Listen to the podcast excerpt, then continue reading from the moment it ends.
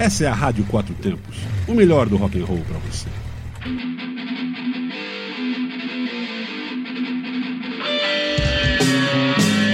Está no ar o programa Zine-se, o fanzine que você escuta. Boa noite a todos, nós somos o programa Zine-se, o fanzine que você escuta. E estamos aqui ó, na Rádio Quatro Tempos, a web rádio mais foda do Brasil aí, cara. A web rádio mais rock and roll, blues, motociclismo.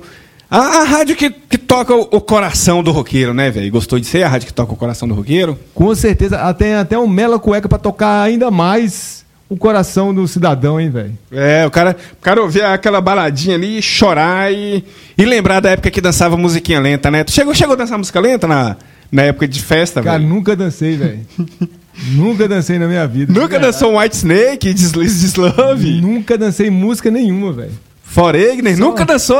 só- Caralho, eu não boto fé, não. Só, islandês. Só isla- Só islandência.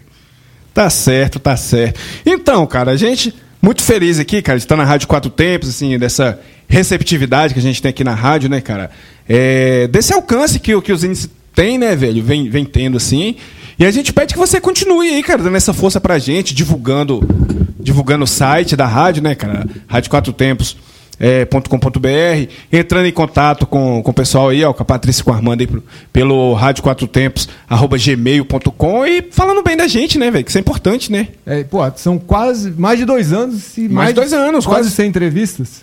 Mas, em- sem entrevistas eu acho que não tem, porque teve aquele período que a Ah, gente é ficou verdade. repetindo os programas, né? É verdade. Mas mais de 100 programas já é com certeza. É, o primeiro ano foi direto. Não, pô, se tem foi. sempre mais de 100 programas, tem isso aqui. Cada, toda entrevista, todo programa tem uma entrevista. Mas só é por- falhou. Só falhou um que não teve entrevista, que aquele gordinho maldito já Foi, né? furou. Mas eh, teve. Porque contou como programa aqueles que vieram da reprise, que eram programas diferentes, né? Que a gente colocou só entrevista, mas com. Deu deu uma, uma Não, lereada, não. né? Ele não É não. Entrevista é única, exclusiva. Não, eu sei, eu Só sei. faça uma vez. É, então, então não, não foi sem ainda, não. Se não contar aqueles das reprises, não foi sem, não. Mas É, já. Se a gente não for expulso da rádio, com essas poleiras que nós tocamos aqui. É, mas já tá vamos- pertinho, tá pertinho vamos do 100 já. Vamos passar de 100. É, a gente vai fazer a contabilidade certinha e no dia que fizer a gente Então Comprou- depende, é, depende de- dos compra um ouvintes, pedaço né, de bolo pra. Depende pra dos partir. ouvintes aí, eu- continuar ah, apoiando os índios como vocês estão apoiando, e a gente agradece imensamente por isso. Então continue apoiando os, os índios pra gente chegar aí a 200, 300, 400 entrevistas aí. É, e continue apoiando o underground aí, cara. Aí na show, procurando fanzine, procurando demo das bandas, procurando CD das, das bandas undergrounds aí, cara. Que o underground é uma cadeia de engrenagem, né, cara? Que todo mundo faz parte, assim, todo mundo é importante, né, cara? Todo mundo é essencial, né, cara? Público, banda, produtor, fanzineiro. Então, assim, se uma parte não tá colaborando, acaba que complica tudo, né, velho? Mas vamos dar início ao programa aí, cara. Vamos começar tocando barulho aí, tocando fuleiragem aí. É, abrindo os índices, né? O nosso, nosso bloco aí que a gente tradicional, eu, Prata da Casa. Prata da Casa. E começa aqui com uma banda nova formada por veteranos da cena, cena metálica do DF. Cães de Guarda está de volta aos índices, dessa vez com a música Cicatriz. A atual formação da Cães conta com músicos com passagem por bandas como Disgrace, Backstroke, Infa- Infame e Mechanics. Ou seja, banda aí de alto teor. É... E a RD, pô. O RD, o GB foi do RD, né, cara? Exato, e a RD, esqueci da RD, como pude esquecer da RD. Mais uma banda para comprovar aí a, a qualidade dos músicos do Cães de Guarda. O destaque é para a voz aqui do. mar- da voz marcante, né, da cara? Do guerreiro Sérgio Notti. É o, o RD que lembra muito aquela, aquela primeira fase ali do Disgrace, né, cara? Infelizmente, assim, eu não tenho idade pra ter pego essa fase do Disgrace, né, cara? Mas, porra, só de ouvir as demos, escutar umas paradas antigas assim, dá, dá uma nostalgia que é muito bem, bem compensada com, com a Cães de Guarda, né, cara? Então, depois da Cães de Guarda aí, vou tocar também outra banda velha aí, cara.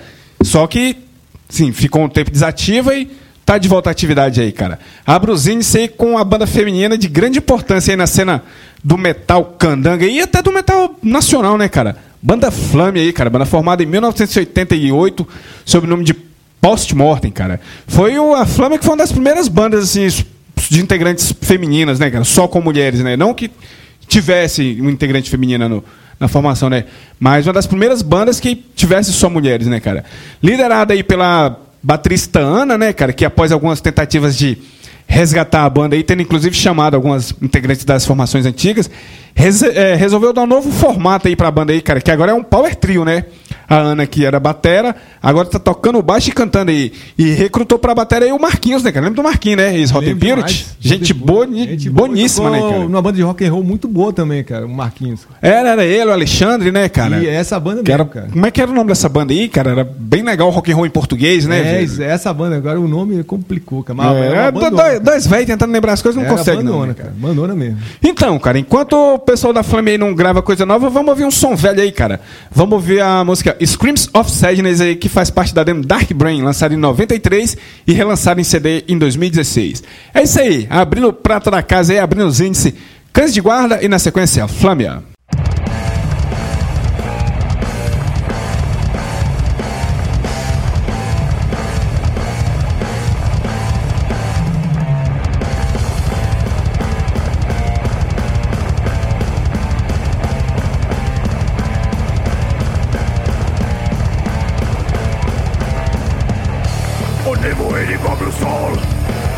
Batalha ainda não terminou.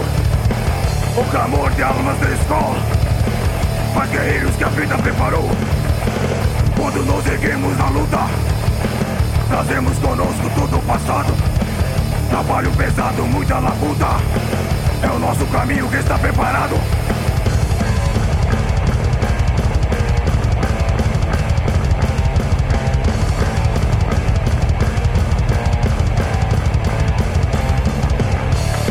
cicatriz encobre o rosto. Carregamos nossa armadura. Esqueçamos todo o desgosto Vale a pena cortada segura Avante homens marcados. Pelo fogo das paixões. Caminhai apesar dos aleijões. Para o recomeço sereis guiados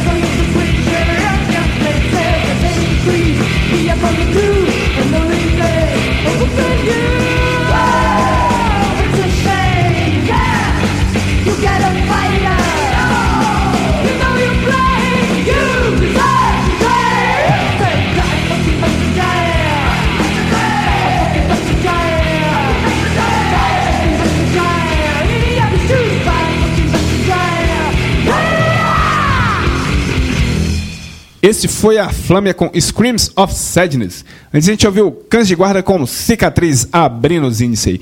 Dando continuidade e tocando as bandas guerreiras aí, as bandas que estão fortalecendo o underground nacional. Nosso bloco Brasil Guerrilha. Brasil Guerrilha. E falar de, de hardcore no Brasil e não citar o nome da carne crua é mais que um ultraje. Essa gigante do punk tupiniquim é ori oriunda de Aracaju, capital do Sergipe, e é comandada pela mente anarquista do dinossaurico Silvio.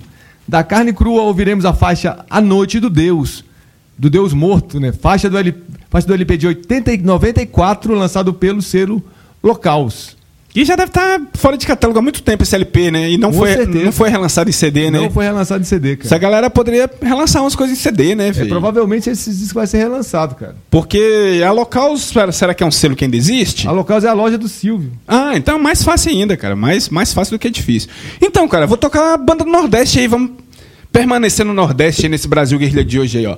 Trago uma banda lá de Feira de Santana, cara. Martidum, cara. Banda formada em 1996 sobre as cinzas do Vale da Escuridão aí, ó. O primeiro registro da banda veio em 97 com uma demo ensaio aí. Lembra das antigas demo ensaio, cara? A gente já viu muita várias. coisa, muita coisa boa em demo ensaio, né, E cara? coisa ruim também. É, e coisa ruim, né?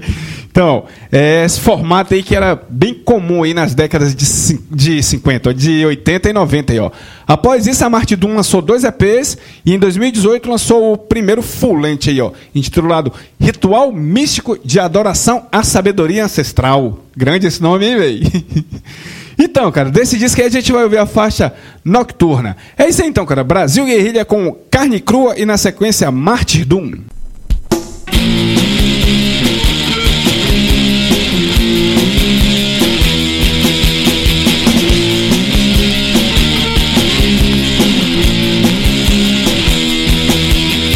Noite caiu rapidamente, a noite caiu rapidamente e todos estavam distraídos, rodando a semente do grande tédio, rodando a semente do grande tédio.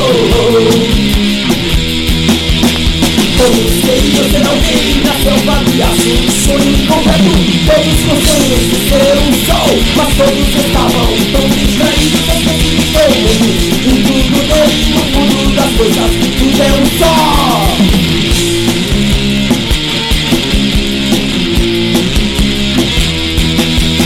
A morte caiu rapidamente, limpando esse ódio no coração. Deu mentiras, titânio e radiação, deixando um vazio que não tem fim. Saliva de um beijo nuclear. A noite caiu rapidamente e todos se foram de forma brutal Pra todos os lugares, nenhum lugar A morte e a noite nuclear Outros titânio radiação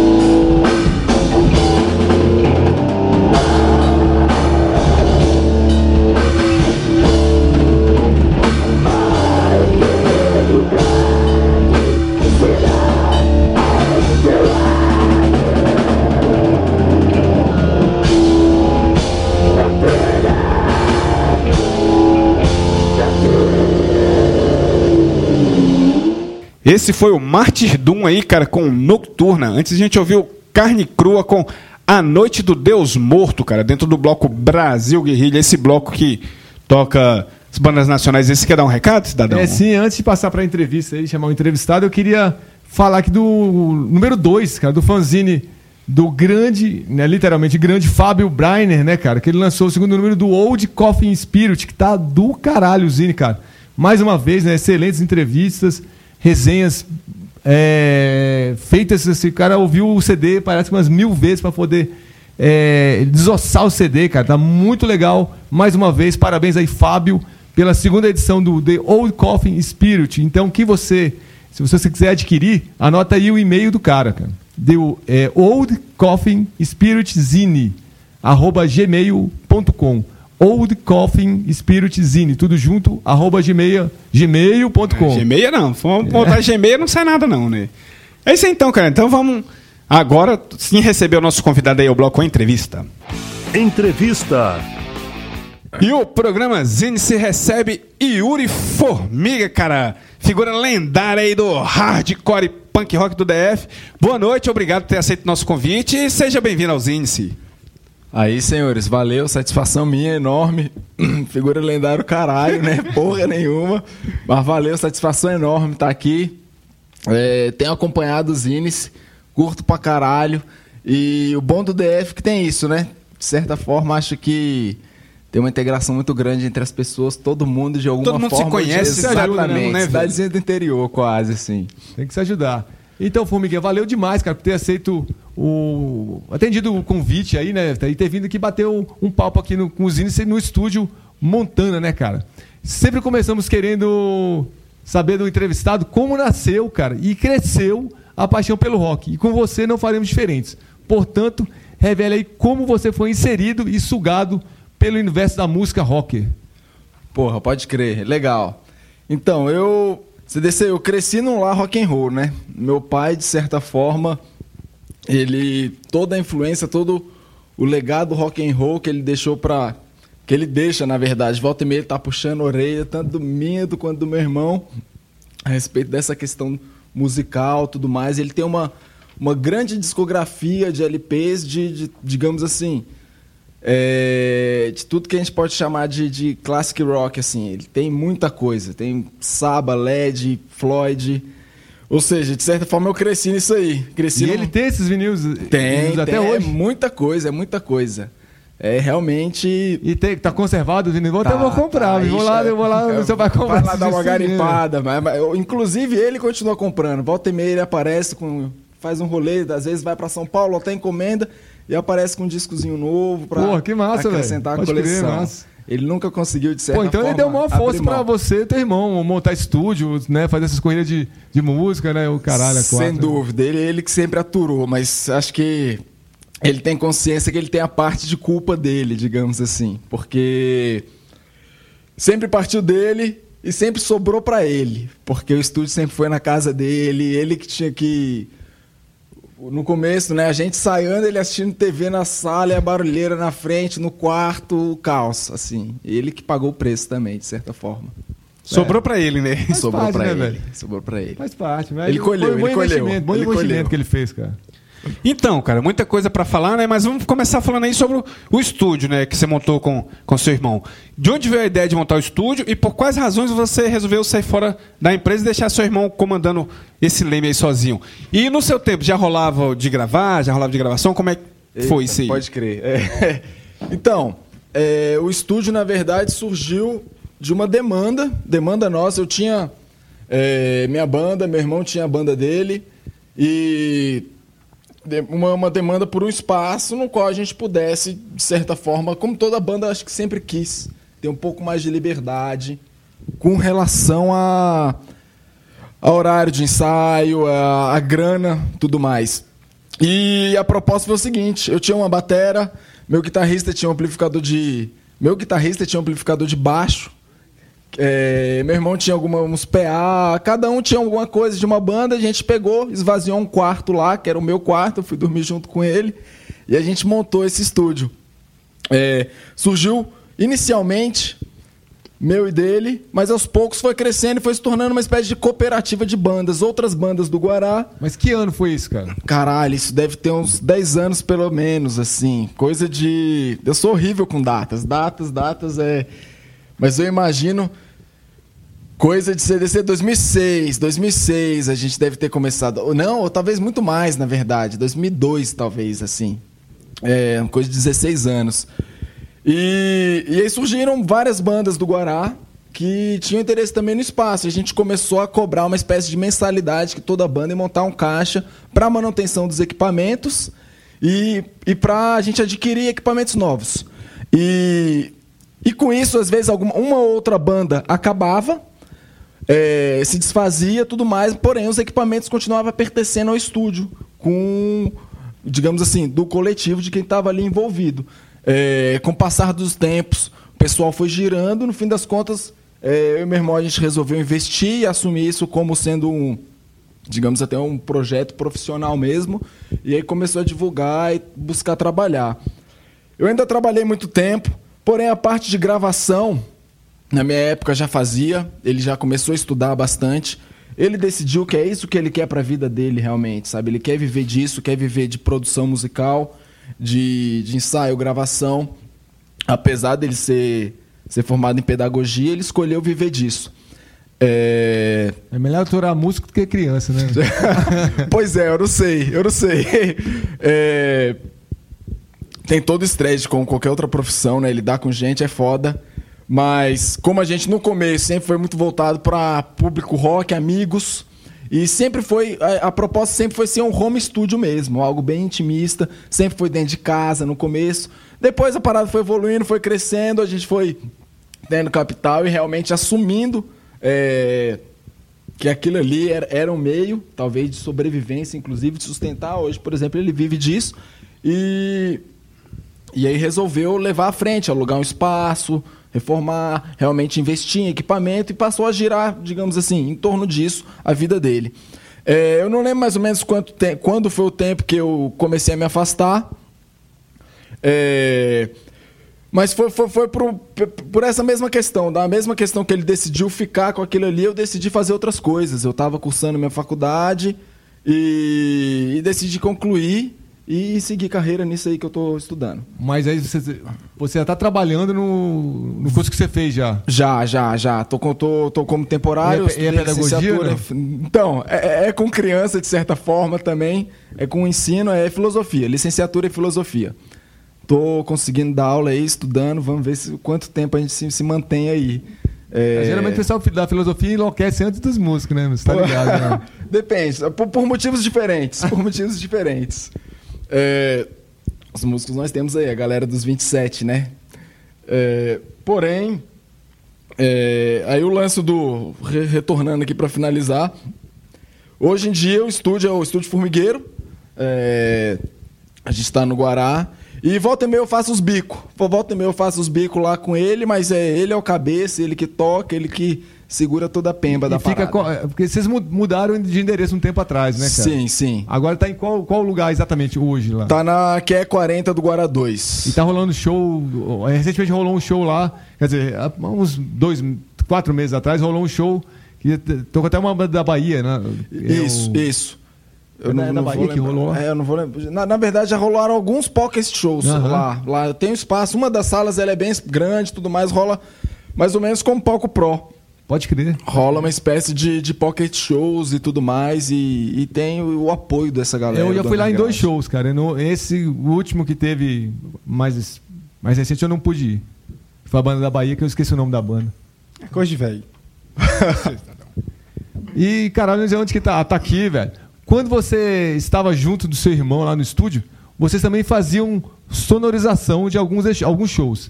Esse tipo de trampo é mais cansativo que o estúdio? E outra coisa, cara, financeiramente, qual o mais rentável? Ensaio, gravação ou sonorização de eventos? Pois é. é... Tem, tem todo esse. Acho que o principal, a, principal dificuldade de se manter um estúdio ou trabalhar com equipamento de som é a manutenção dos equipamentos.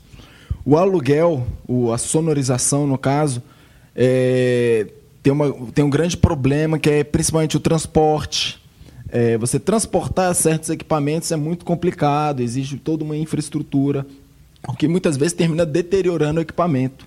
É, fora que, não que o estúdio seja diferente, mas a sonorização eu acho que ela coloca o equipamento, digamos assim, sobre um um estresse maior. No estúdio, querendo ou não, geralmente a gente tem um ambiente climatizado, onde a gente a- a- o controle a, res- a respeito do nosso próprio equipamento é um pouco mais tranquilo, exige um custo de manutenção menor, sabe? É, com relação a giro de grana, a sonorização entra numa noite, entra muita grana, por exemplo. Dependendo da son... não sei quanto que tá hoje em dia, não acompanha, mas dependendo da sonorização, numa noite você tira aí 800 mil reais. É, o que às vezes seria, tipo, dependendo Na do semana do ensaio, né? estúdio, o final de semana, sabe? Pode crer. gerar isso. É, mas claro que sonorização é um trampo absurdo, né? Porque exige muito mais. Você exige deslocamento, exige. Varar a madrugada e o caralho. é quase. Exatamente, exatamente. É mais cansativo, né, meu? É, é mais desgastante, penso eu, tanto para os equipamentos quanto para quem está trampando com isso. É, trampar com estúdio, com gravação, então nem se fala. Assim, eu penso eu que se trata de algo muito mais confortável. E tu já gravou alguma coisa assim? Gravou banda ensaiando lá, tipo de pagode sertanejo, lá no estúdio tem que. Então, hoje, Pô, hoje em deve, dia. ser, deve ser uma coisa chata pra caralho. Se eu fosse trabalhar no estúdio de gravação, que eu tivesse que aturar. Pô, música sertaneja, caralho, pagode, puta que pariu. Acho que eu ia mandar. Não, vai, vai embora, velho. Sai daqui do meu estúdio. É. Pois é. Os cara. pois é, então, na verdade, o. Não se sustenta só pelo rock. Essa é a verdade, sabe? Se você quisesse realmente. Se você, afinal de contas, você é um profissional. Sabe? Você não pode ficar, de certa forma, selecionando É. ser apenas seu público. Mesmo porque o público rock, gente, apesar de muitos, muitos terem muita consciência a respeito de, porra, vamos no estúdio de quem apoia, por exemplo, a cena underground. Vamos alugar equipamento de quem está envolvido, de quem sabe do que se trata, digamos assim. É, Mas depois que eu saí, principalmente, meu irmão deu uma grande expansão no estúdio, deu um crescimento Então e você aí, que tava atrapalhando o cara. Abriu, exatamente, talvez, talvez, provavelmente. é, era um peso ali. Mas ele, hoje em dia, ele, ele tem grupos de axé, tem um pessoal que ensaia lá, que, que, que inclusive é o pessoal que consegue fazer girar, consegue levar, gosta do espaço e sempre muito respeitador também, sabe? Eu acho que é, é um espaço musical que está aberto, assim, para receber. Pode seja para seja para um trampo de gravação, seja para gravar uma campanha de um político, alguma coisa assim, rola isso. É, o respeito deve prevalecer sempre, né, cara? Mas que Sim. caralho, deve ser um saco, deve Dinheiro ser, na mão, calcinha no chão. Então, cara, sua primeira banda foi ao lado do seu irmão ou a Ópera Volt veio depois? É, e vocês planejam algo juntos, já que são músicos, irmãos e possuem a comunidade de ter um estúdios? Pois é, vamos lá. Não, minha primeira banda não foi com meu irmão, apesar de que tudo que eu sei, o pouco que eu sei, né? O, o- quase nada que eu sei a respeito, é, digamos assim, de tocar alguma coisa, foi ele que me ensinou. É, é óbvio que a gente chega em determinado nível que a gente começa a caminhar pelas próprias pernas. Mas ele, ele é, ele é um multi-instrumentista foda, assim. Eu tenho uma enorme admiração por ele. É, ele me ensinou a tocar bateria. Mas ele toca. Ele toca guitarra, ba- e baixo, é. E ele já teve alguns projetos que ele tocou bateria, gravou bateria e tudo Pô, mais. sabia, que pois é, pois baixo, é. né? É porque ele não tem nenhum projeto, assim, não- mas ele já gravou bateria para algumas bandas, inclusive. É, as bandas que ele tinha, às vezes ele ia fritar numa, numa pré-produção, ele gravava às vezes tudo. E ele, ele de certa forma, ele, ele gosta disso, ele vive para isso. É, e aí ele me ensinou lá tocando, sei lá, um Guns N' Roses, as coisas mais mais farofas e mais, digamos assim, teoricamente simples para se pegar no rock and roll. Nada de muita técnica nem nada, tanto que hoje eu não tenho, eu tenho zero técnicas assim. Apesar de eu ter pego algumas aulas, eu, eu inclusive peguei algumas aulas com com o Rodrigão do do Bizarre Pulse, né, do não, não. Ah, não, o Rodrigo outro do- Rodrigão lá do Isso, Guará. Batera, crer, depois tocou é guitarra no Bruto. Toca muito também. Toca Guitarra, muito, é verdade, toca muito muito. tudo, inclusive. Professor durante muito tempo, tudo mais. É, mas voltando aqui, minha primeira banda não foi com ele. Na verdade, eu e ele sempre tivemos muita dificuldade. Quando a gente abriu o estúdio juntos, a gente tinha mais dificuldade ainda. Porque sempre quando um estava fora, o outro tinha, tinha que ficar. Rolava uma espécie de revezamento. Então a gente nunca conseguiu construir um projeto juntos. Com relação ao Opera Volt, era uma banda dele. é, uma banda que, porra, eu, eu vi nascer de certa forma, era moleque. é, a banda deve ter aí hoje. Ela completou 10 anos em 2004, se eu não me engano. Ou algo parecido assim. É, como toda banda, às vezes passa por aquela sucessiva troca de integrantes e tudo mais, isso vai desgastando de certa forma, isso vai destruindo uma espécie de identidade da banda, inclusive, assim. É, e aí, numa dessas tentativas de reerguer a banda, a gente tentou fazer algo juntos, assim, no qual eu tentei tocar com ele e tudo mais, mas não vingou, não durou muito tempo. É, inclusive, era eu e um integrante de uma dessas minhas bandas, é, a Torp, uma banda dessas de, de- Uma das minhas primeiras bandas do Guará, a gente não chegou a gravar nada, só algumas coisas ao vivo tudo mais. É, e, e aí foi esse. A gente tem um projeto, assim, tá, tá no papel, assim, é meio off. É, fizemos, fizemos um ensaio aí um dia desses, a gente está tentando aí ver se a gente consegue. Afinal de contas, já não existe mais o empecilho da obrigatoriedade de alguém ter que ficar quando o outro não tá. Afinal de contas, eu nunca mais estou, digamos assim, praticamente. E a gente hoje em dia consegue conversar e, e acho que até o nível de, de maturidade musical, assim, a gente já consegue, já, já- a gente já tá um pouco mais próximos, assim. E você, esse, esse novo projeto tem nome e vai ser só vocês dois? Não, não. Não tem. Tem, alguns, tem algumas propostas de nome aí, mas não vai ser só nós dois. É eu, ele, mais, mais, um, mais uma galera que está envolvida aí no underground do DF. A galera já que tocou em várias outras bandas também. Todo mundo do Guará, não? Não, não, Ah. não. Tem galera do Gama, Taguatinga. é, E a gente vai ver o que, que sai aí dessa, dessa brincadeira nossa aí. É, quando sair coisa tem que mandar Vamos pra gente, pra gente nos índices, né, cara? olha só. Se for hardcore, se for axé Essa não, né? pegada. For axé pode ficar Vai por saber lá, o que cara. que tem Agora, acontecido Hardcore nesse metal punk pode trazer pra nós, a gente toca. Não, É, com certeza. Vamos ouvir som aí, cara. Banda gringa que você escolheu Pennywise. Aí. Banda clássica aí do skate punk. Vamos com Foda. Pennywise então, com Full Circle.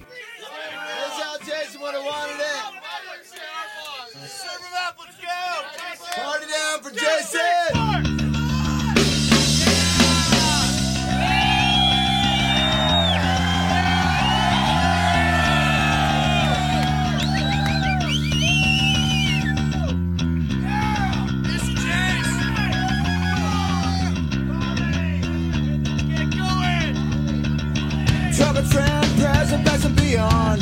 Though you weren't with us too long, life was the most precious thing we could lose.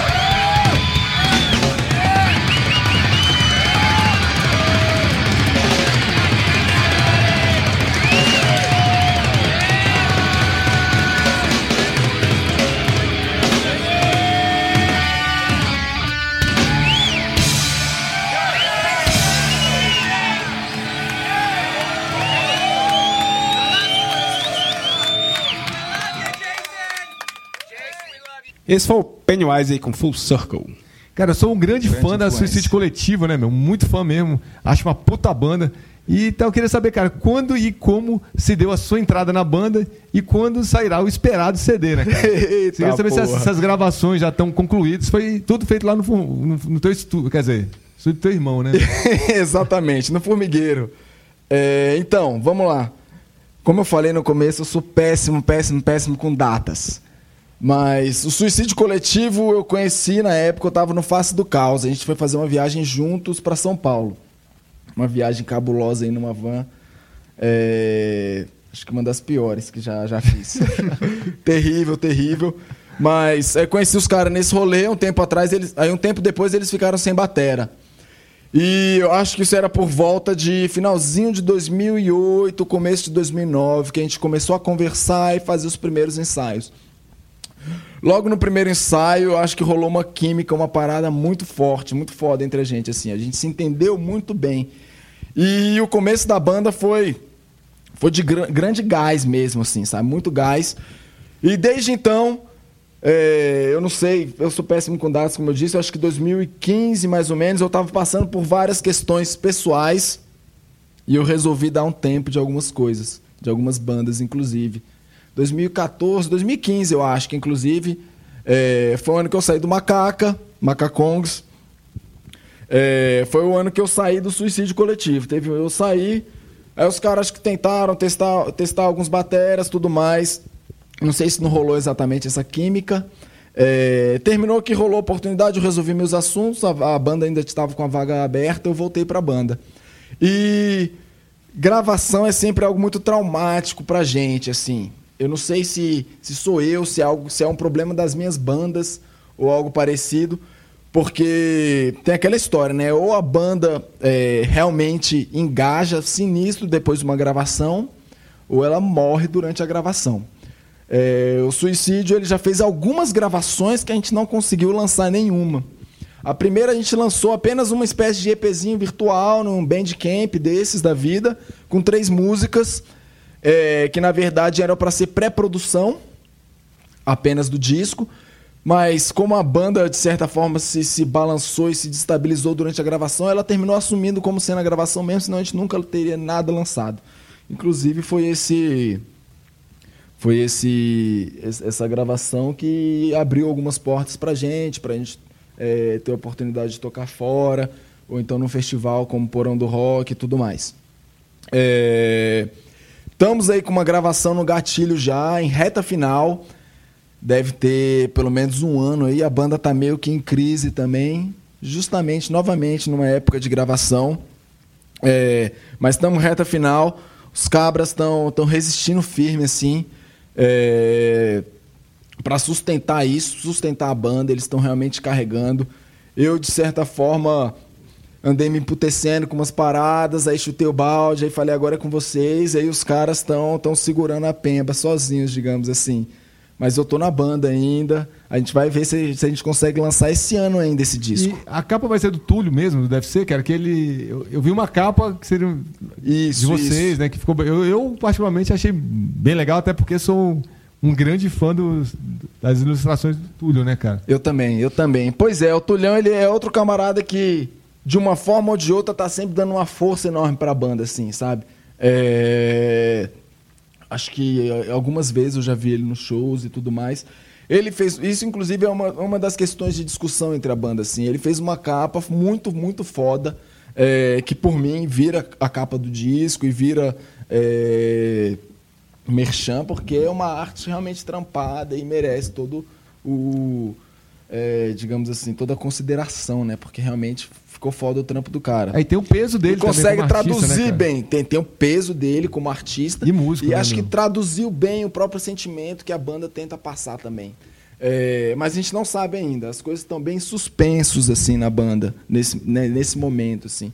Estamos tentando fechar esse ciclo, ver se a gente consegue lançar um bendito disco. Pô, tem que lançar. Pelo menos, antes dessa porra acabar. Então, cara, e você fez alguns ensaios, né? Igual você falou da face do caos. Como é que foi, cara? Esse... Foi pouco tempo, né? Que você ficou com poucos ensaios, poucos shows. Como é que foi esse curto período de tempo aí na face do caos? Aí fala essa história da van que eu fiquei curioso. Eita porra. então, não, na verdade, Face do Caos, é, eu terminei ficando bastante tempo com Face do Caos. É, não vou saber datas e anos, assim. É, datas, anos e quanto tempo eu fiquei. Mas eu tive uma história, inclusive, tem um disco aí do Face do Caos que a gente chegou a gravar e não chegou a lançar. Eu Também, saí né? antes. pois é, alguma maldição, alguma coisa assim. Eu saí antes de lançar o disco, mas tem um disco aí. Um disco não, um EPzinho, são seis músicas, se eu não me engano, que a gente chegou a gravar. É, o lance do Fase do Caos foi, de certa forma, uma das primeiras bandas assim que eu realmente consegui começar a tocar bastante. É, meu irmão tocou na Fase do Caos também. Há muito tempo, que na verdade, não sei se ele chegou a pegar a Face do Caos, mas ele pegou Ritos e Gritos, que foi uma, espé- uma fase do Fase do Caos. Que depois virou, voltou a ser Voltou o Fase ser do Caos. Caos, né? Exatamente. Começou Face do Caos, aí passou por esse nome. É, e que, aí- Inclusive é um nome.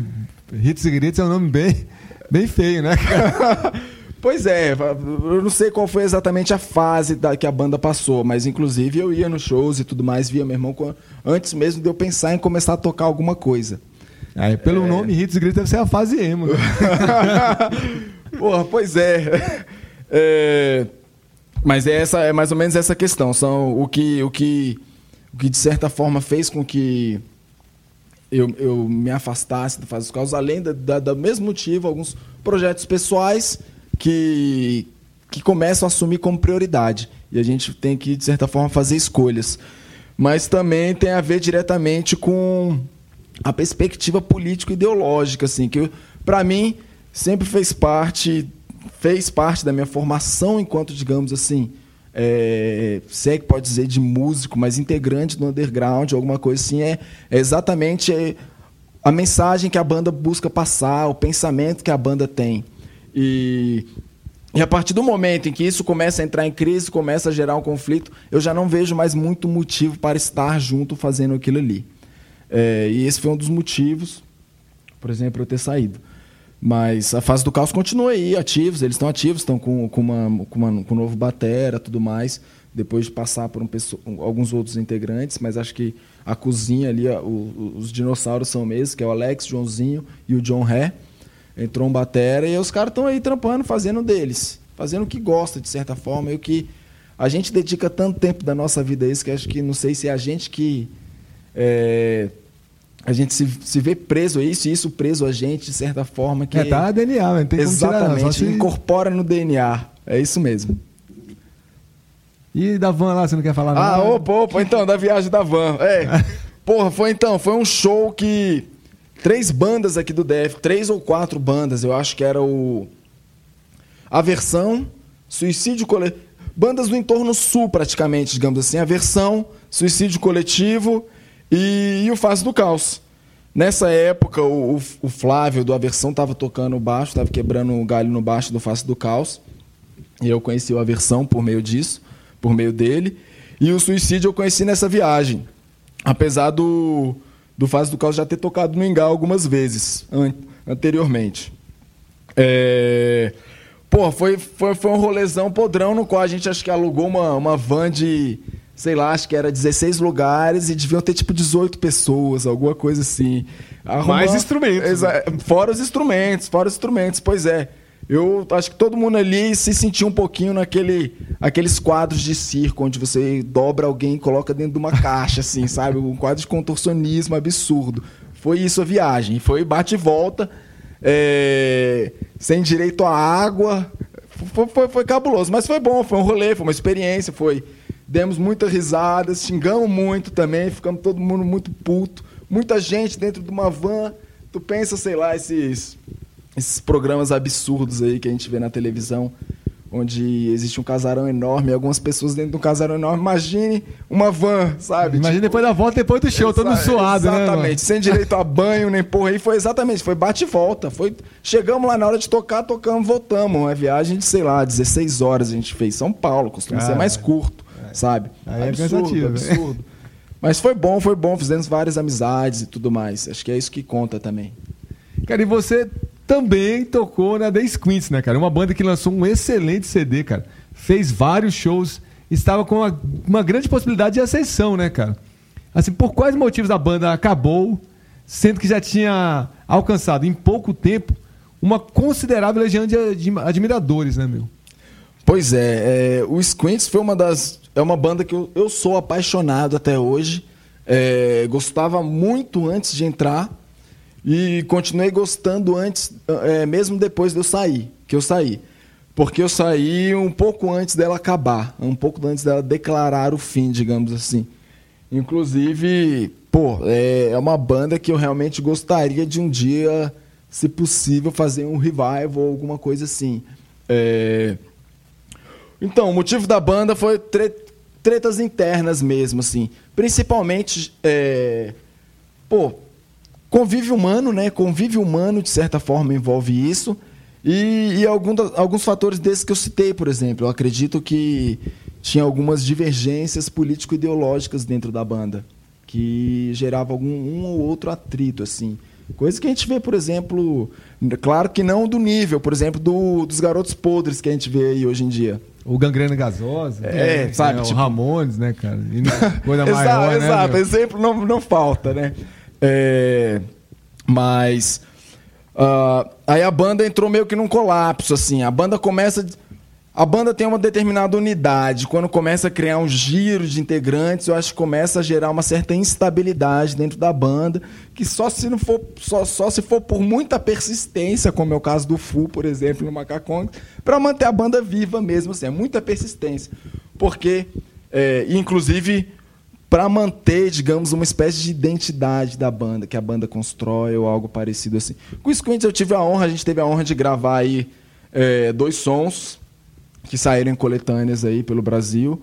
É, sons que ficaram muito foda. Eu sou um enorme admirador do Moacir, é, do Eri e do Caio, sabe? São três. E o Sonic também, o batera anterior. Sou admirador desses quatro. Acho que os caras são extremamente talentosos, assim. E é um pesar, é um pesar, é uma tristeza pro, pro underground da cidade, assim, do DF, ter perdido uma banda tão de peso como O, essa. o CD mesmo não foi você que gravou? Não, não. Você gravou CD só o CD da Foi o. Maurício Sonic do, Pode crer, pode crer. do Baratas, né, de Chernobyl.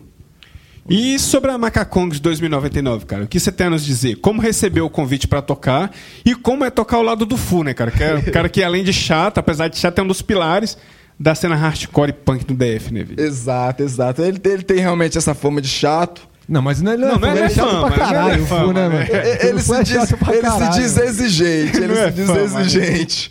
É, vamos lá. É, o convite, eu, eu, eu conheci o Fu pessoalmente por uma colega do Guará, a Valéria Chendes. Ela, ela comentou comigo que o Macaca estava sem banda. Primeiramente, ela comentou com- sobre o Satan Spray, que também estava sem bateria na época. É, eu tocava já no Suicídio, e isso foi o quê? Isso foi, acho que 2012, mais ou menos. 2011, 2012. É, eu já estava no Suicídio, já há algum tempo. E. E vamos lá. E aí ela me apresentou o bicho, falou que eu tocava batera, tudo mais, a gente foi se conhecendo, conversando. Ele estava priorizando naquela época o Macacongs. é, que tinha acontecido mais ou menos o que, o, que, o que aconteceu algumas vezes. A banda parece ter uns ciclos, assim, umas debandadas de integrantes. Quando sai, sai muita Exato. gente. né? Quando sai, sai todo mundo. Exatamente. Tinha acabado de acontecer isso. Tinha acabado de acontecer isso. Eles tinham lançado o último disco, se eu não me engano, em 2010, que é o Tropicanalha, 2010 ou 2011. É, e a banda fez turnês, a res- 2008, minto, acho que é 2008, Tropicanalha. Fizeram as turnês e tudo mais. E, e em algum momento a banda se desfez. É, as razões pelas quais eu não sei exatamente. Acontece que quando, quando eu comecei a ensaiar com os caras, estava só o Fu e o Renato Baleia. Estava nós três, sem vocalista, os caras se viravam para cantar ali, a gente pensava em arrumar um cara para cantar ou não, como que era. E aí depois veio o Pedro Ivo, que está na banda até hoje. E, e assim, foi aquele foi um enorme aprendizado, assim. Eu acho que eu nunca aprendi tanto quanto na minha estadia no, no Macacongs. A gente todo mundo brinca inclusive, né? O Macacongs é tipo, ele faz uma função social dentro do underground do DF, assim, ele ensina pessoas a tocar ou algo parecido assim, minimamente assim, o mínimo que você precisa saber. Eu acho que ele fez isso com muita gente que está aí no underground do DF, que passou por lá, pô. Não sei se fez isso, por exemplo, com o Marcel, do NW77, que tocou é, há pouco tempo aí, né, na, na rádio de vocês. É, fora a, a penca de integrantes que passou pela banda, assim, a, a banda tem um- realmente um, um, É, tem um um- verdadeiro histórico assim de Tem um integrantes cast ex-integrantes gigantesco, que- né? enorme, enorme. Acho que maior até que o Deslan, né? Se bobear, mata podreira também, né, meu? Pois E- é, tem algumas bandas que competem, né? Eu acho, e, no- E, com Macaca, cara, você chegou a. Você entrou, saiu, voltou de novo. Mas nesse entre e sai, você chegou a gravar algum lance com, com Macaca, DVD, CD e tal? Então, não, a gente gravou uma, um- uma coletânea, um, na verdade, uma, um disco. O Drew estava fazendo uma coletânea de bandas do Brasil tocando ratos.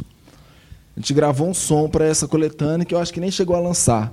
Foi o único som que a gente gravou. A gente começou a, a tentar compor algumas coisas novas, tirar coisas que da banda anterior que estava gravado e nunca foi lançado ainda, que a gente tem muita expectativa que a gente consiga chutar essa essa caveira, sabe, esse ano pelo menos, para que a banda nova que que está formada, que desde quando eu entrei de seis anos atrás só tem o, o Fu e o Pedro, Pedro Ivo que entrou um pouco depois de mim assim, alguns agora, meses quem, tá- depois. o, quem voltou pra banda foi o Evandro. O né? Evandro também voltou junto comigo, digamos assim. E o, e o outro, o guitarra que entrou, que é o do Bruto também. É o Léo. O Léo, né, que tá do Bruto a assumiu a agora. guitarra.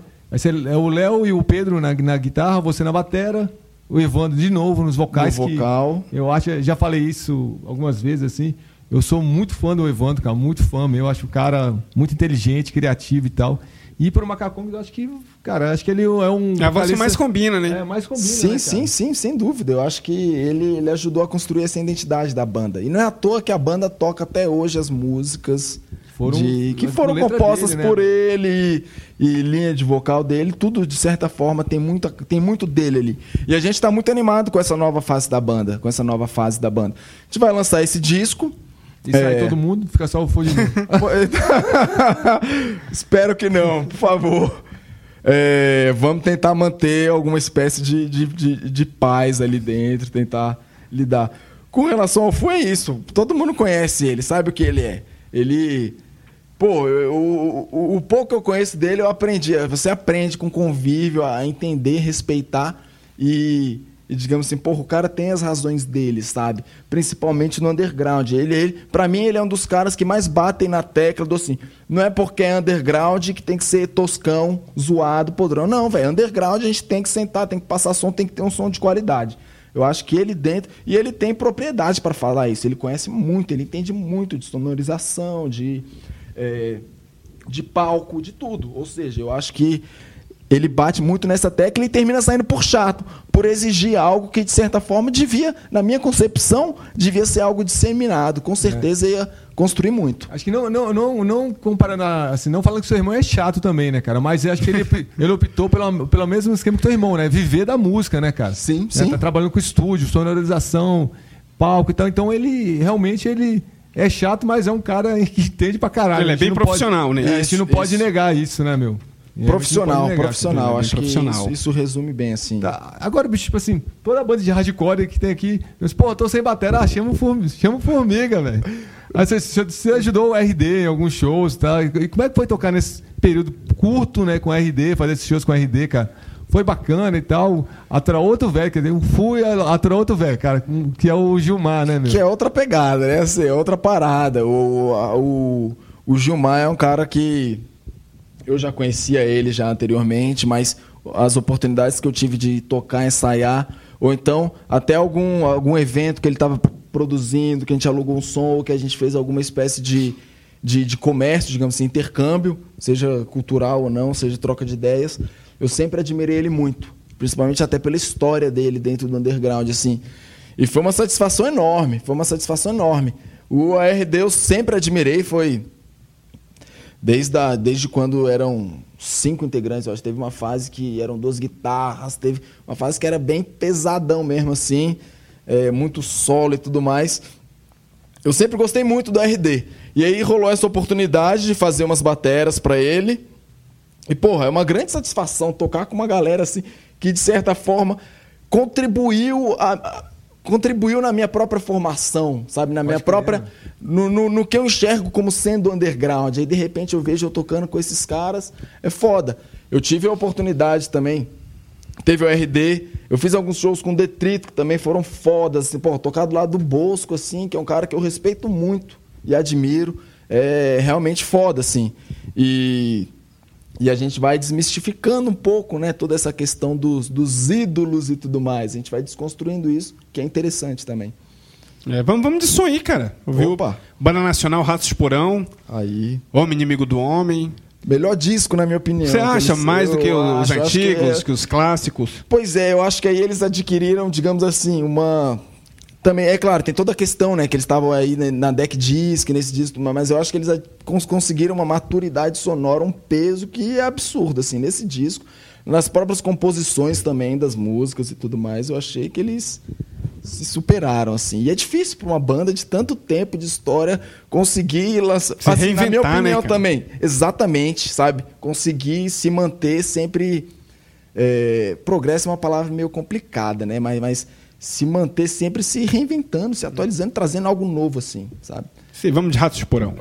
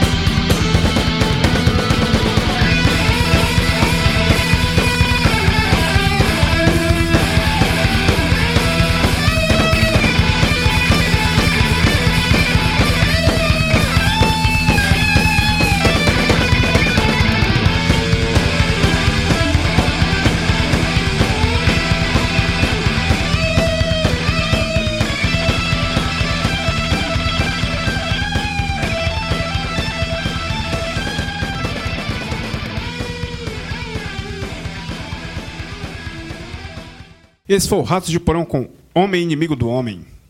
Cara, e, cara, quanto a Dog Bite, cara, o que você pode nos dizer? Né? Eita, É, cara, é, cara, é outra, é outra excelente banda. Excelente mesmo, cara. Assim, porra, parabéns, cara. E é outra banda comandada pelo Moacir, né, cara? Que é um Exato. músico hiperativo e criativo. Dá um resumão aí da, da Dog e adianta tudo que puder, inclusive da tua europeia, né, meu? Pois é, pois é, vamos lá. O, o Dog Bite, ele, ele é uma banda. Eu sou péssimo com datas, vamos lá. É, mas ela, ela nasceu agora, em 2016, se eu não me engano, 2015, 2016. 15, 15 né? 15, 15, pois é. Nasceu 15. é, a- depois que o Squints acabou, eu e o Moacir, a gente sempre manteve um contato. Sempre. Eu tinha muita proposta de reativar o Squints. Eu tinha muito interesse nisso. E, e ele já tinha, de uma forma ou de outra, digamos assim, é, superado isso. Ele já superou. Ele foi um dos primeiros a conseguir superar a questão do Squints, eu acho. E aí ele trouxe a, a ideia do fazer um novo som, nova proposta, é, que foi o Dog Bite. E aí ele tem o irmão dele, que é o James, toca guitarra no Crushed Bones, que pra mim também é um músico excelente, assim, consegue tocar de forma visceral, assim, que é algo que, é algo que eu digo assim, eu, eu, eu não sou nada técnico, mas eu tento trazer essa questão orgânica mesmo pra música. E eu me identifico muito com o James nesse sentido, e o Moacir é aquela mente maluca lá dele, conhece muito pra caralho, escreve, pesquisa a respeito do punk, da história do punk e, e a criatividade dele que é. Ele é uma CDF, absurda. né, mano? Pra tudo ele é CDF, né? Exatamente, CDF exatamente. É um bicho super empenhado. A banda lançou um. Pra concluir aqui, né? A banda lançou. A gente chegou a lançar um EPzinho que foi gravado ao vivo no Formigueiro. Quatro ou cinco músicas e a gente gravou alguns sons aí que tá aí pra ver se a gente consegue lançar alguns sons novos aí. Turnê europeia, a banda ela tá no momento assim meio que em suspenso. O Mo tá, tá concluindo o mestrado dele, fez todo um rolê aí recentemente, está se dedicando muito a isso. Eu também, de certa forma, estou com esses meus outros projetos paralelos e, e o James está sempre na pilha, pilhando a gente para fazer alguma coisa. A gente vai, de certa forma, tentar definir. É, a gente tem que sentar e a gente está com essa proposta da turnê europeia 2019. Vamos se organizar para isso, para funcionar isso, mas para isso a gente precisa lançar um disco. A gente quer trampar direitinho, pensar direitinho nesse, nesse nosso projeto. Mas estamos todos muito empolgados com relação a isso. Então, cara, e você saiu né, da sociedade com seu irmão no estúdio Formigueiro e montou o bar Taberna, né? Mas já passou pra frente. aí. O que te desmotivou é. de deixar de ser um rico e famoso dono de bar, cara? Opa! É, primeiro que não passa de uma grande ilusão, né? Mas vamos lá. O, o Taberna Rock Bar, ele surgiu com uma proposta... Surgiu exatamente desse meu envolvimento com o underground. A proposta é que ele surgisse como um espaço, que ele fun- funcionasse, operasse como um espaço mesmo, digamos assim, é, que pudesse acolher o underground da cidade. Minha proposta era ter o espaço cultural mesmo, minha proposta era ter espaço para as bandas exporem materiais, que a gente conseguisse reunir uma galera para realizar eventos no bar e tudo mais. Ou seja, ele nasceu de uma necessidade que eu via é, no Guará, principalmente, que eu. Pô, o Guará tem um puta histórico de bandas, de cena roqueira, cena underground independente. E, e eu vi essa demanda, tive a oportunidade, juntei com um parceiro que era meu irmão, meu irmão mesmo, assim, de sangue pra tudo, qualquer hora. E a gente teve essa ideia de montar. Montamos, começamos a operar aí, só que, porra, negócio. Eu não comentei a respeito do estúdio, né? É mais ou menos isso. É, O estúdio, quando eu comecei a, a ter muitas divergências com relação ao meu irmão, de perspectiva do que aquilo ali devia ser, eu, eu me coloquei de fora. Eu falei, não, para não ter treta, eu vou sair. E, e foi isso que aconteceu no estúdio. A gente estava começando a ter algumas divergências do que aquilo ali devia ser. É, o bar foi mais ou menos o mesmo esquema. O bar durou muito menos, ele durou na nossa mão exatamente um ano. A gente abriu em abril Fechou em abril. fechou em abril, sabe? É, e, e, e foi fruto exatamente disso, de algumas divergências de, de perspectiva do que o negócio deveria ser. É, além de, claro, outras coisas, tretas pessoais e, e, porra, a gente vai falar de. Pode ser família, irmandade, o caralho a quatro, é, mas bota dinheiro, dinheiro né? no meio. e, e contas e preocupação, e aí fudeu tudo, assim, sabe? E aí rola aquele, todo aquele lance lá que acho que todo mundo tá cansado de falar, de ouvir, de qualquer relacionamento. Quando um começa a achar que está fazendo mais, está fazendo menos, e, e não que alguém tenha razão a respeito disso. Mas terminou que a gente, no fim das contas, para ninguém sair na mão com o outro, a gente decidiu passar para frente É, e porque não, tava tem- não insustentável. termina uma amizade, né, cara? Que afinal de contas. é- É, pois é, não foi mais ou menos o que aconteceu, deu uma grande esfriada, hoje em dia a gente mal se fala, mas quem sabe aí É, os, os futuro ventos novos... tem, tem que se falar, né, meu? Isso, não, não, com certeza. Última coisa que, porra, ainda mais por besteira. Uma... Querendo ou não, é é uma fase, foi um puta aprendizado. Eu fiz merda pra caralho. é, aprendi pra caralho também e é, isso aí. Esse lance de baixo, o cara fica muito refém também, né, cara? Igual estúdio, cara. Fica, fica- acaba ficando refém, né? Exatamente. Dentro do, do espaço, Ex- né, meu? quando se, se depende, quando esse negócio depende unicamente de você, sim. Eu, por exemplo, foi a fase que eu menos toquei com as minhas bandas. Minhas bandas todas passaram por uma grande crise no ano de 2017 por conta do bar, assim, porque tinha que ter um horário, né? Pô, vou tocar e voltar pro, bar, É, pro meu bar, né? Acho, acho que tu viu o CDC. Às vezes os caras, pô, tá trampando. Eu tinha que sair, depois tocava e voltava pro bar, porque realmente é insustentável. Assim, é, não dá pra sustentar, contratar alguém sempre e tudo mais, ma- pra manter o negócio. É, e foi uma fase horrível para as minhas bandas, inclusive, assim, que eu menos toquei, porque o bar era de segunda a sábado, de segunda a domingo, às vezes, assim, e era um negócio absurdo, assim. Mas aí estamos aí atrás, né? Correndo atrás. É, cara, o espaço da rádio é pequeno. Temos que terminar aí, ó. Você estava meio com medo de vir, nem doeu, cara. Porra aí, ó. pois é, porque a gente, porra, uma entrevista, como assim, velho? O É, que, que os caras querem gente- saber? Gente colocou com jeitinho aí, cara. Legal, não, não. queixar, Foi gostoso, foi gostoso, foi gostoso. Pô, velho, e antes de deixar a sua mensagem, cara, a todo mundo que escuta os índices, queria saber se houve algo que você queria que te perguntasse e não fizemos, né, cara? Se rolou esse vacilo, por favor, faça a pergunta a si mesmo Eita, e responda porra. na sequência. Porra, não, então, na verdade, eu acho que vocês fizeram uma bela de uma sabatina aí a respeito do. De, de, inclusive, minha, minha, minha própria perspectiva. Mas tem uma coisa que. Uma, uma, visão minha a respeito do nosso underground. é, que a gente tem visto assim, po- pode parecer sermão, um, um assunto, sei lá, meio chato. É, é, é a respeito dessa, dessa impossibilidade da gente separar. é, na minha, minha visão, é algo inseparável. É, a, ide- a ideologia ou determinado pensamento político do movimento underground, independente, é, principalmente o DF, envolvido com o hardcore e o punk, assim, principalmente, sabe? E, e a gente tem visto que isso, na verdade, às vezes termina se tornando um lugar de conflito, de atrito algo parecido. É, mas assim, pra mim foi o que sempre me ligou a- ao punk e ao hardcore. Foi exatamente esse, esse, esse engajamento político. Não foi qualquer outra coisa.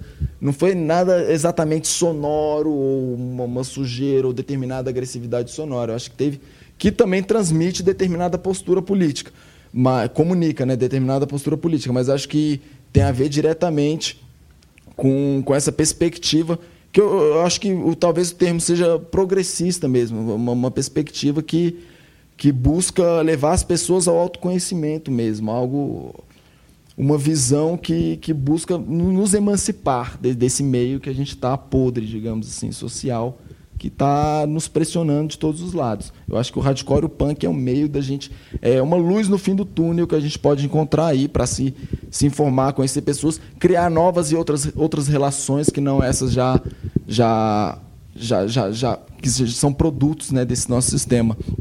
E é isso. Eu acho que a gente tem que se atentar a, a essa esfera ideológica que está envolvida no underground. Eu acho que é extremamente importante. E é isso aí. Valeu, satisfação. Obrigado, enorme, valeu, pô. Muito a gente obrigado. que agradece Valeu, enorme, enorme. E vamos fechar, fechar com um som aí, cara. Som do suicídio coletivo. Opa, Valeu demais. valeu.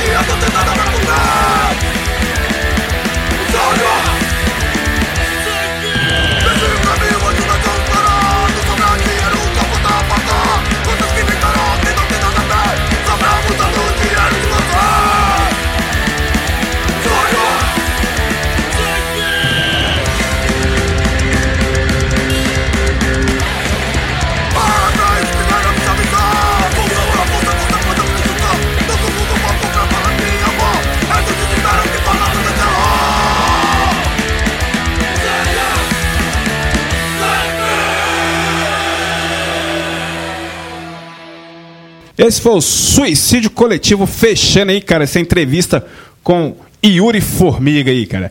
É, vamos agora dar um giro aí, ver o que, que rola de evento aí pela cidade e os eventos underground dentro do bloco Agenda. Agenda. Tem aqui dia 29 de setembro, cara, Circuito Samamba Rock, etapa Samambaia, com as bandas Mofo, Podreiras, Zumbido, que vai ser lá na área externa do Salão Red Rock, a partir das 15 horas, com o seminário e as bandas começam a tocar às 20 horas, entrada franca. É, 29 e 30 de setembro aí, Porão do Rock, 20 anos aí, cara. Edição de 20 anos do Porão do Rock aí. É, diversas bandas, né, cara, se revezando em três palcos durante os dois dias de festival aí, ó.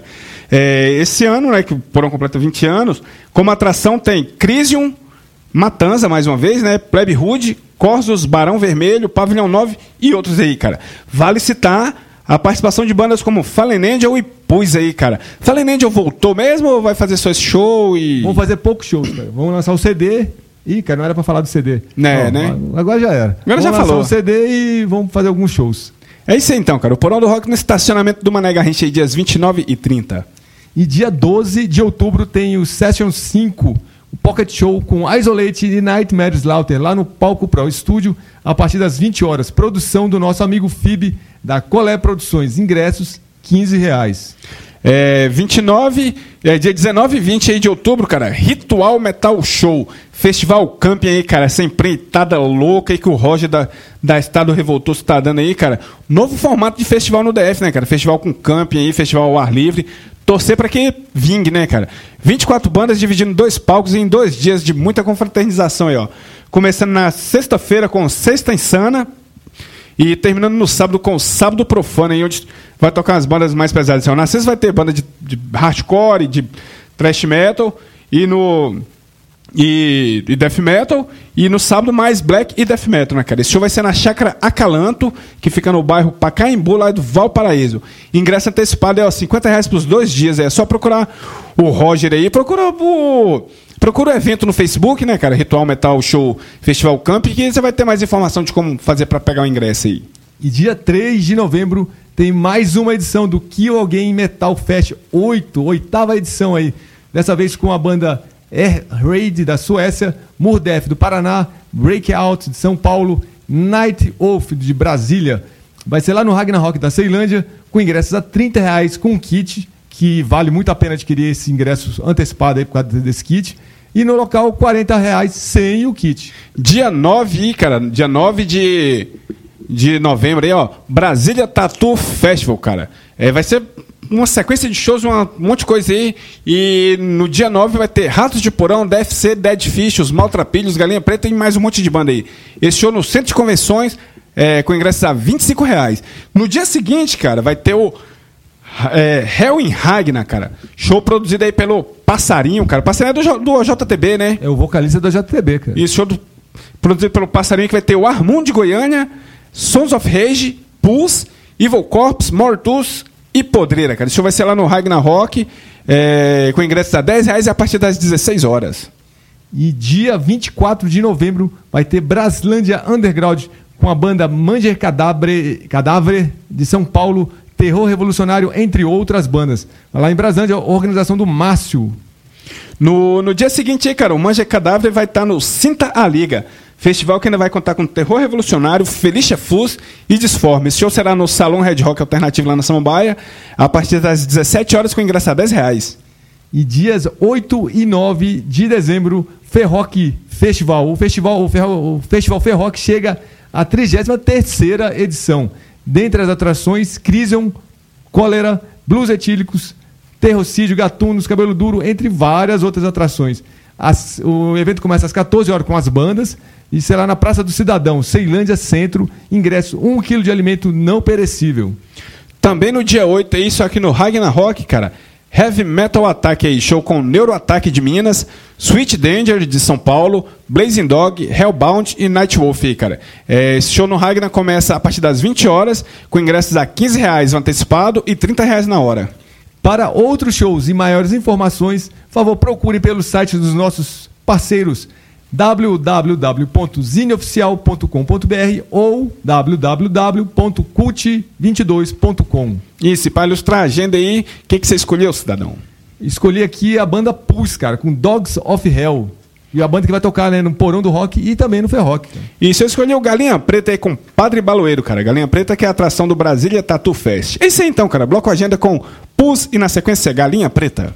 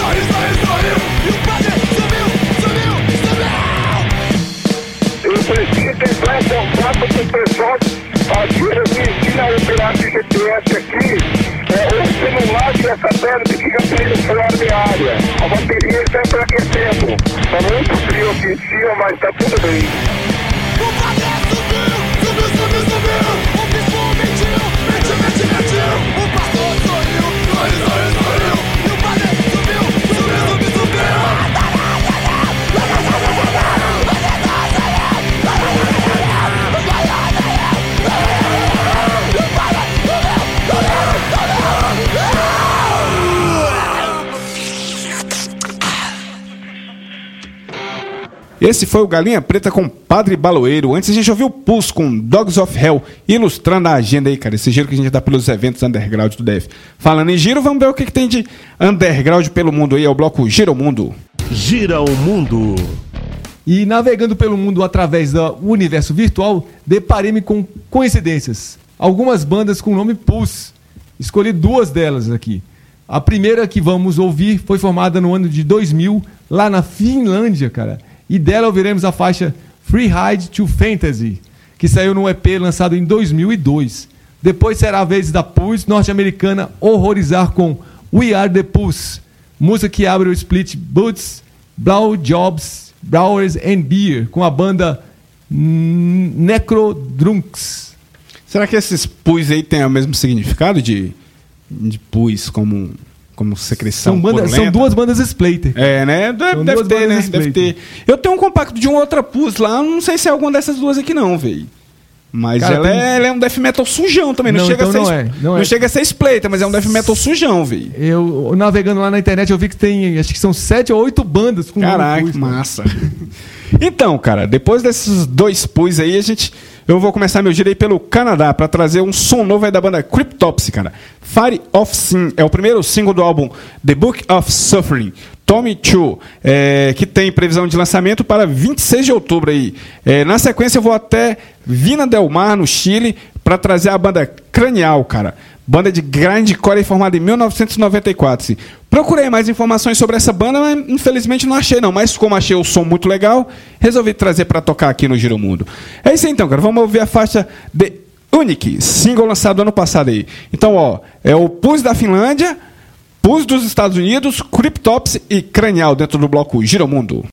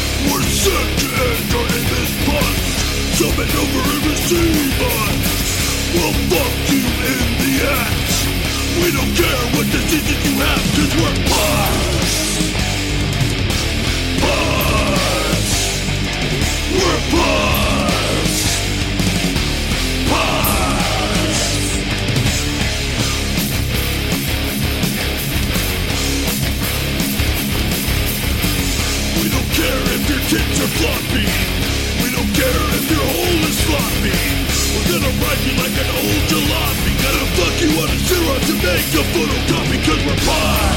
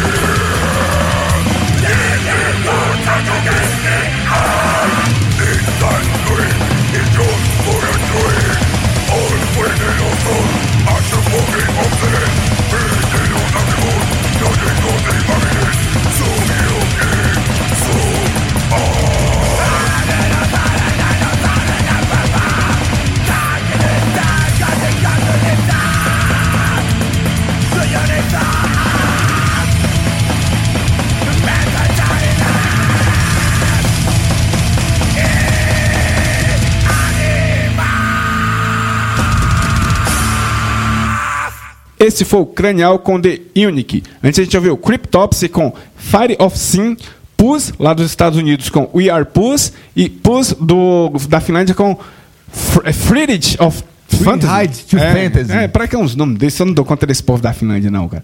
Dentro aí do Giro ao Mundo, esse giro que a gente busca banda aí de tudo que é lugar aí, que tem banda da de tudo que é canto do mundo, né, cara? É, vamos falar de banda velha aí, banda que enche nossos corações de alegria há muitos anos, é o bloco Medalhões. Medalhões. E eu vou aqui com a Devotos, antiga Devotos do ódio. É uma das bandas underground mais antigas e ativas do cenário pernambucano e que desenvolve um excelente trabalho social no Alto Zé do Pinho, quebrada que a banda mora lá em Recife. Recentemente lançaram o ótimo documentário Eu Tenho Pressa, que eu recomendo imensamente. A Devotos tocará novamente na edição do Porão do Rock deste ano. Vale a pena ir lá conferir a banda e adquirir o novo trabalho desses pernambucanos arretados. Do, do trio, ouviremos a antiga canção punk rock hardcore é no alto Zé do Pinho. É, hoje eu trago aí banda Crisium, cara. Banda que volta e meia tá aqui nos índices. E dessa vez, um medalhões aí, cara. Esses medalhões do brutal death metal nacional aí. Nos brinda com um som novo aí, ó. Som que tá no seu mais recente trabalho, lançado no feriadão aí de 7 de setembro. O álbum Scourge of the Enthroned, cara, foi gravado na Alemanha e traz oito faixas aí que os gaúchos. Com que os gaúchos fazem de melhor, né, cara? Death metal aí.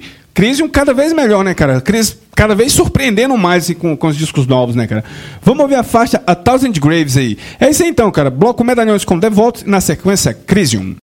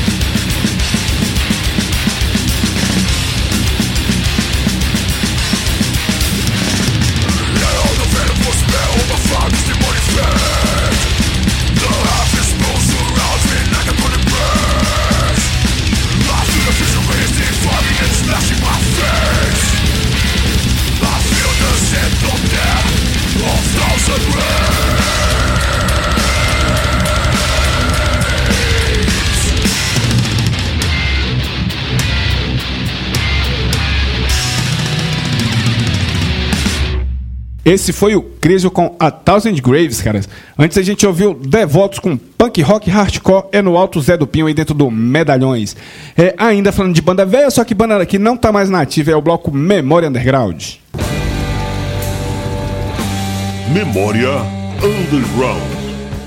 Eu vou aqui com a Torino, cara, que foi uma das principais bandas do heavy metal brasiliense durante os anos no- 80 e 90, né, cara? E será merecidamente lembrada na próxima edição do DVD DF Metal, projeto de autoria do metalhead, jornalista, radialista e produtor Lelo Nirvana, uma figura de grande importância para o rock pe- pesado, né, produzido na capital e que já nos deu a honra de bater um, pau, um papo com o Zinice, né, cara?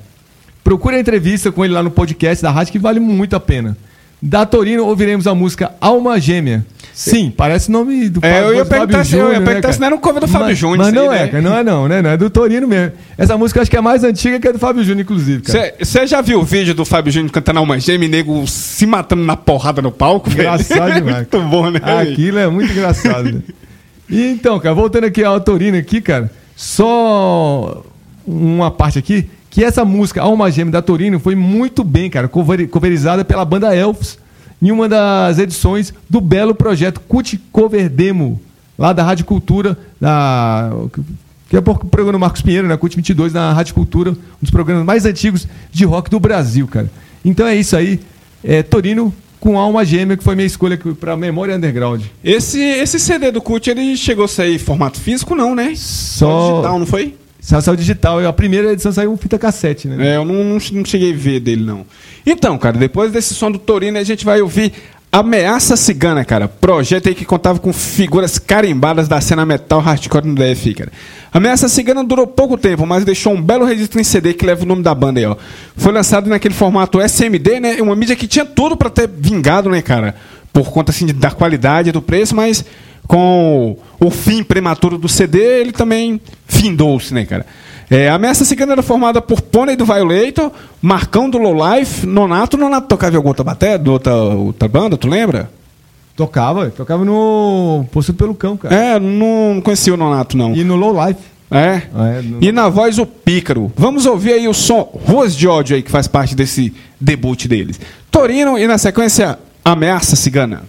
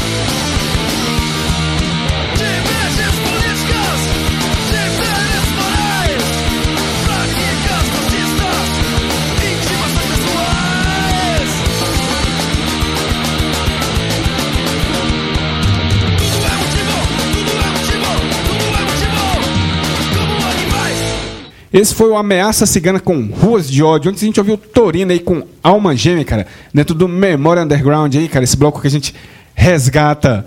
Resgata as bandas que não estão mais nativas e que fecha os índices, né, cara? Os índices de hoje foi isso aí. Teça suas considerações finais. Não, tem que lembrar aqui o povo, além de agradecer mais uma vez, o pessoal tá ouvindo o programa e ajudando a gente a divulgar, que tem a camisa do Zines aí desenhada pelo Daniel, nosso grande amigo Daniel, baixista da banda Bruto e tatuador, né, cara? Então, tem essa camisa aí com o desenho do Daniel, que foi um, um apoio da Artista Serigrafia, tem uns adesivos também que foram apoio do Tiesco. Então, cara, adquira a camisa aí pra dar uma força aqui pra gente pagar a hora do estúdio aqui. A gente tá aqui no estúdio do Halisson, né, cara? Montando estúdio, né, cara? Johan, Johan Johan Halisson, né, Halisson, né, cara? Ainda, bem, ainda bem que ele colocou o nome de estúdio de montante. Já pensou se ele tivesse colocado o nome de estúdio Johan? Ia ficar complicado, né, velho? Ia ficar até de falar, né, velho? Mas é isso, cara. Muito obrigado mais uma vez vocês aí. Continuem apoiando os índices aí e também outros programas, né, cara? Que também tocam rock, o rock igual a gente toca aqui, o rock podre, o rock sujo. E, cara, a, a Rádio Quatro Tempos, cara, tá 24 horas aí tocando rock, cara. Então, se você não gosta dessa imundice que a gente toca aqui, tem outros programas que você pode ouvir dentro da Rádio Quatro Tempos, né? É, tem rock, tem blues, né, cara? Tem sempre entrevista legal aí, tem sempre um bate-papo bacana aí sobre motociclismo. Ela é uma rádio bem bacana aí, não é à toa que está nos top trends aí das, das web rádios, né, cara?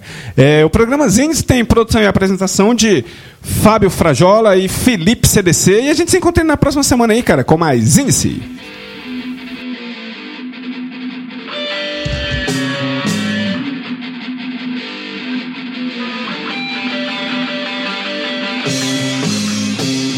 Está na Quatro Tempos. Essa é a Rádio Quatro Tempos, o melhor do rock and roll pra você.